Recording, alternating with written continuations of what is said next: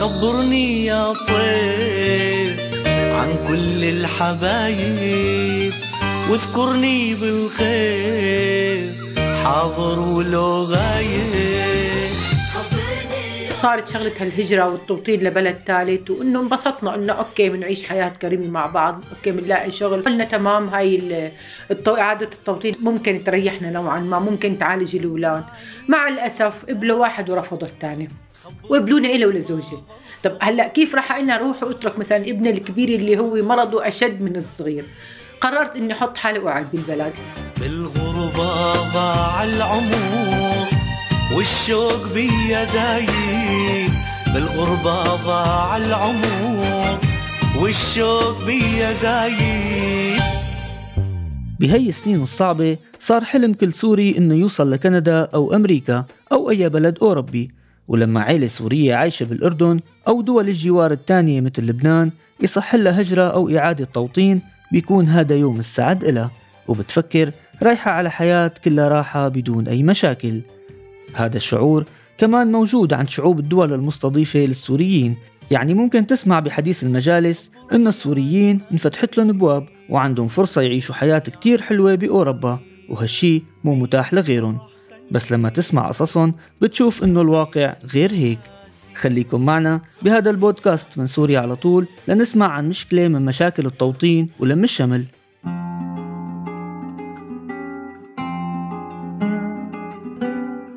اسمي هدى عمري 54 سنة من مدينة حمص. جيت أنا وزوجي وأولاد اثنين. هلأ آه، اللي اضطرني أطلع أنا من مدينتي هو نتيجة القصف. والدمار والقتل والاعتقالات والظروف اللي صارت ببلدنا أو بمنطقتي بالاحرى كانت كتير قاسي بين ما فكرت بين ما قررت كان وقع البلا وانصابوا أولاد اثنين واحد ورا واحد وتم اعتقال زوجي فهون ما عاد في حل خلص إنه فكرت إنه خلص يعني وبعدين يعني ما عاد في حل ابدا. فإنه لازم أنا أطلع. فكرت إنه أحس إنه على الأقل إنه عالج اولادي على الأقل أحس بشوية أمان يعني. حملت حالي وطلعت. طبعا معاناتي كانت كثير كبيرة اللي وصلت للأردن. بعد مغامرة ومخاطرة وصلت الخالة هدى وعيلتها على الأردن والتموا من جديد. كتير سوريين داخل سوريا بيفكروا إنه معاناة هدى خلصت بعد ما طلعت. صح هدى وعيلتها نجوا من الحرب بس فعليا هن صاروا ضحية آثار الحرب واللجوء. دخلنا الأردن ب 2012 بشهر ستة تقريبا بس ما دخلنا مع بعض. نتيجة الظروف اللي بسوريا والضغط على الحدود والمراقبة وال وال هالأشياء هاي كلياتها. طبعا ما طلعت هيك بسهولة. طلعت حدا ورا حدا وكتير كان خطر علي وعلى الأولاد. المهم مش الحال ووصلنا للبلد وحسينا نوعا ما بالأمان نتيجة إنه رجعنا نحن أربعتنا مع بعض. أنا من وقت دخلت الأردن بصراحة اضطريت إني أنا أعتمد على نفسي. هلأ أنا داخلي مع رجال بقدر أقول عمره 60 سنة. هلا هو أوكي كان بصحة جيدة جدا بس يوم اللي اعتقل طلع ولا شيء يعني خلص إنه تخيلوا أنتم الاعتقال كيف بكون؟ فطلع مدمر نفسيا وجسديا كبر شيء شي يمكن صار عمره شي 80 سنة فطلع لا حول ولا قوة ولا بيشتغل ولا ولا ولا أي شيء. اثنين مرضى الصغير وقت مشي حاله وطاب شوي وتنشنش سافر. الكبير يعني حتى مرضه ما بيسمح له إنه يطلع ولا يشتغل ولا ولا ولا ولا أي شيء. الخالة هدى من عيلة ميسورة الحال وكانت عايشة عيشة رفاهية بسوريا. ما فكرت إنها تشتغل لما كانت بحمص مثل ما حكت. أو بالأحرى ما أجبرتها الظروف إنها تشتغل لتساعد زوجها بمصروفهم بس بالأردن تغير حالها. يعني أنا هلأ صرت مجبورة عن أسرة عن بيت عن إيجار عن دواء عن أكل عن شرب عن رعاية عن حماية عن أسرة كاملة. أنا مرة هالعمر اللي أنا فيه أنا مجبورة إني أنا أم بأسرة ولد مريض ما بيقدر يطلع ما بيقدر يفوت مطلوب مصاريف دواء علاج أدوات شغلات عملان رجال كبير قاعد بالبيت بدك تراعي ظروفه الصحية والنفسية وتديري بالك ما يزعل وتعمل يعني أنت وينك شغلك وينك بيتك وينك المريض وينك الرجال إنه مثلا إنه الكبير بالسن اللي بده كثير حدا إنه يراعيك آه، آه، معاملي بالنسبة للي صار معه بعد ما كان إنه وضع جيد جدا وشغلة كبيرة لوضعه وصل له بدك تراعي هذا كلياته كان كثير سبب لي ضغط نفسي كثير وما في بديل لأنه حتى لو زوجي فكر يروح يشتغل بالعمر اللي هو فيه 43 64 63 64 سنة بتطلعوا فيه بيقولوا شو نعمل فيك نحن؟ يعني لا ولا حتى تصريح ممكن يسمحوا له إنه فعليا هو كله خلص ما ما نافع لشغل برأيهم. وبعدين هو تعبان جسديا يعني ما خرج إنك تقولي والله لازم يشتغل. بهيك ظروف كانت عم تعيش الخالة هدى وعيلتها اجتها فرصة هجرة لأمريكا. هجرة كل لاجئ سوري بيتمناها وبيعتبرها فرج. بس ما كملت فرحة العيلة وكانت بداية مرحلة صراع جديدة. طلع ابن الصغير آه، على أمريكا سافر آه، عن طريق مفوضية فكرنا نسافر مرة تانية وحاولنا مرة وثنتين وثلاثة بس مع ولم شملنا مرة تانية بس مع الأسف كان الرفض لابن الكبير بشكل كبير يعني. فإنه هلأ صار الصغير بمكان والكبير بمكان وأنا عقلي مشتت ما بين الصغير وما بين الكبير. هلأ أكيد أنا ما راح أترك الكبير وروح مية بالمية.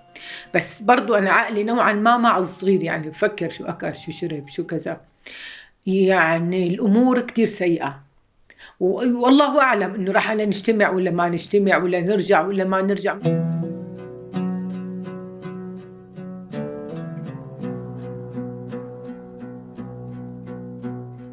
إذا بدكم تسمعوا أكثر عن معاناة الخالة هدى مع ابنها الكبير يلي انرفض ملفه لإعادة التوطين واضطرت تبقى كرماله بالأردن خليكن معنا.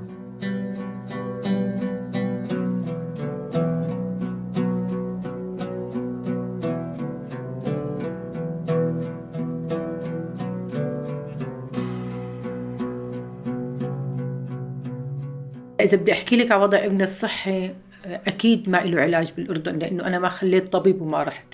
هلا ابني مع الأسف انصاب بطلق ناري بفقرة الثالثه القطنية أدت لتهتكه ما شغلي.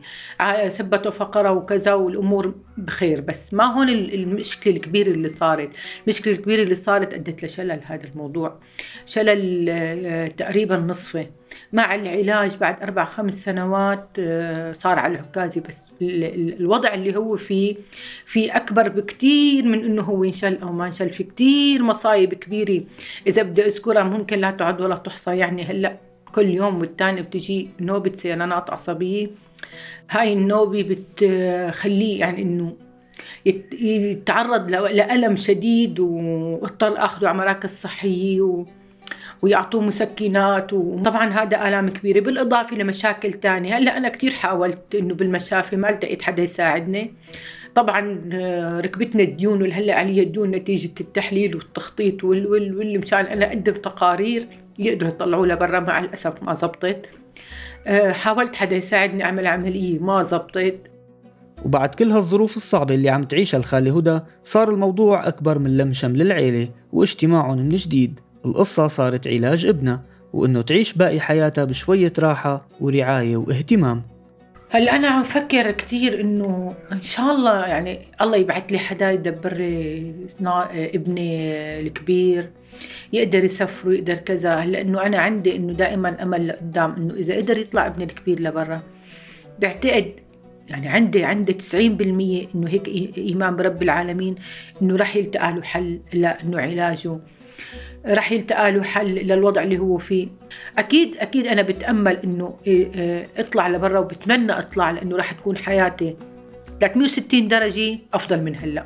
ورح تتغير حياتي كثير أبشع أبشع شغلة أو أصعب شغلة ممكن نقولها إنه الإنسان وقت بيكبر بأي بلد بيهتموا فيه. بصير له إيه، اهتمام بيرعوه بديروا باله. نحن هون مع الأسف كل ما كبرنا بيلغوه بيحطوه مع جنب. يعني شغل ما بيقدر يشتغل. بنفس الوقت بيقطعوا المساعدات عنه. بنفس الوقت هو بحسسوه إنه انت ولا شيء ولا لك أهمية. حتى لو كانت همته حلوة وقوية وراح بده يشتغل بيقولوا لا انت خلص انت على الدفن. بمعناها. يعني ما في هذا هذا أكثر من هيك صعوبات ما عاد في. يعني أم وأب مثلا كبار بالعمر والولد مريض. طب شو يعملوا بحالهم؟ وين يروحوا؟ في أكثر من هيك صعوبات؟ ما عاد في أكثر من هيك صعوبات.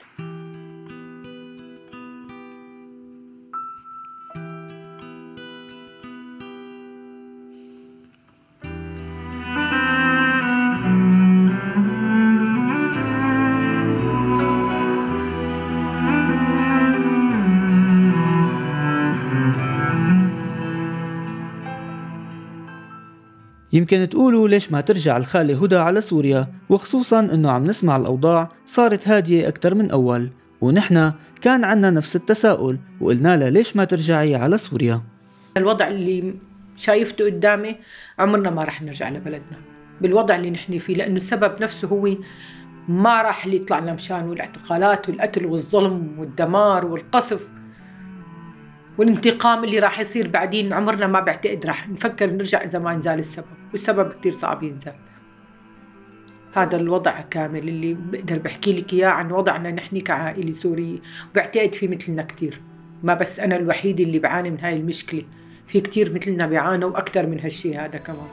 سنين بعد سنين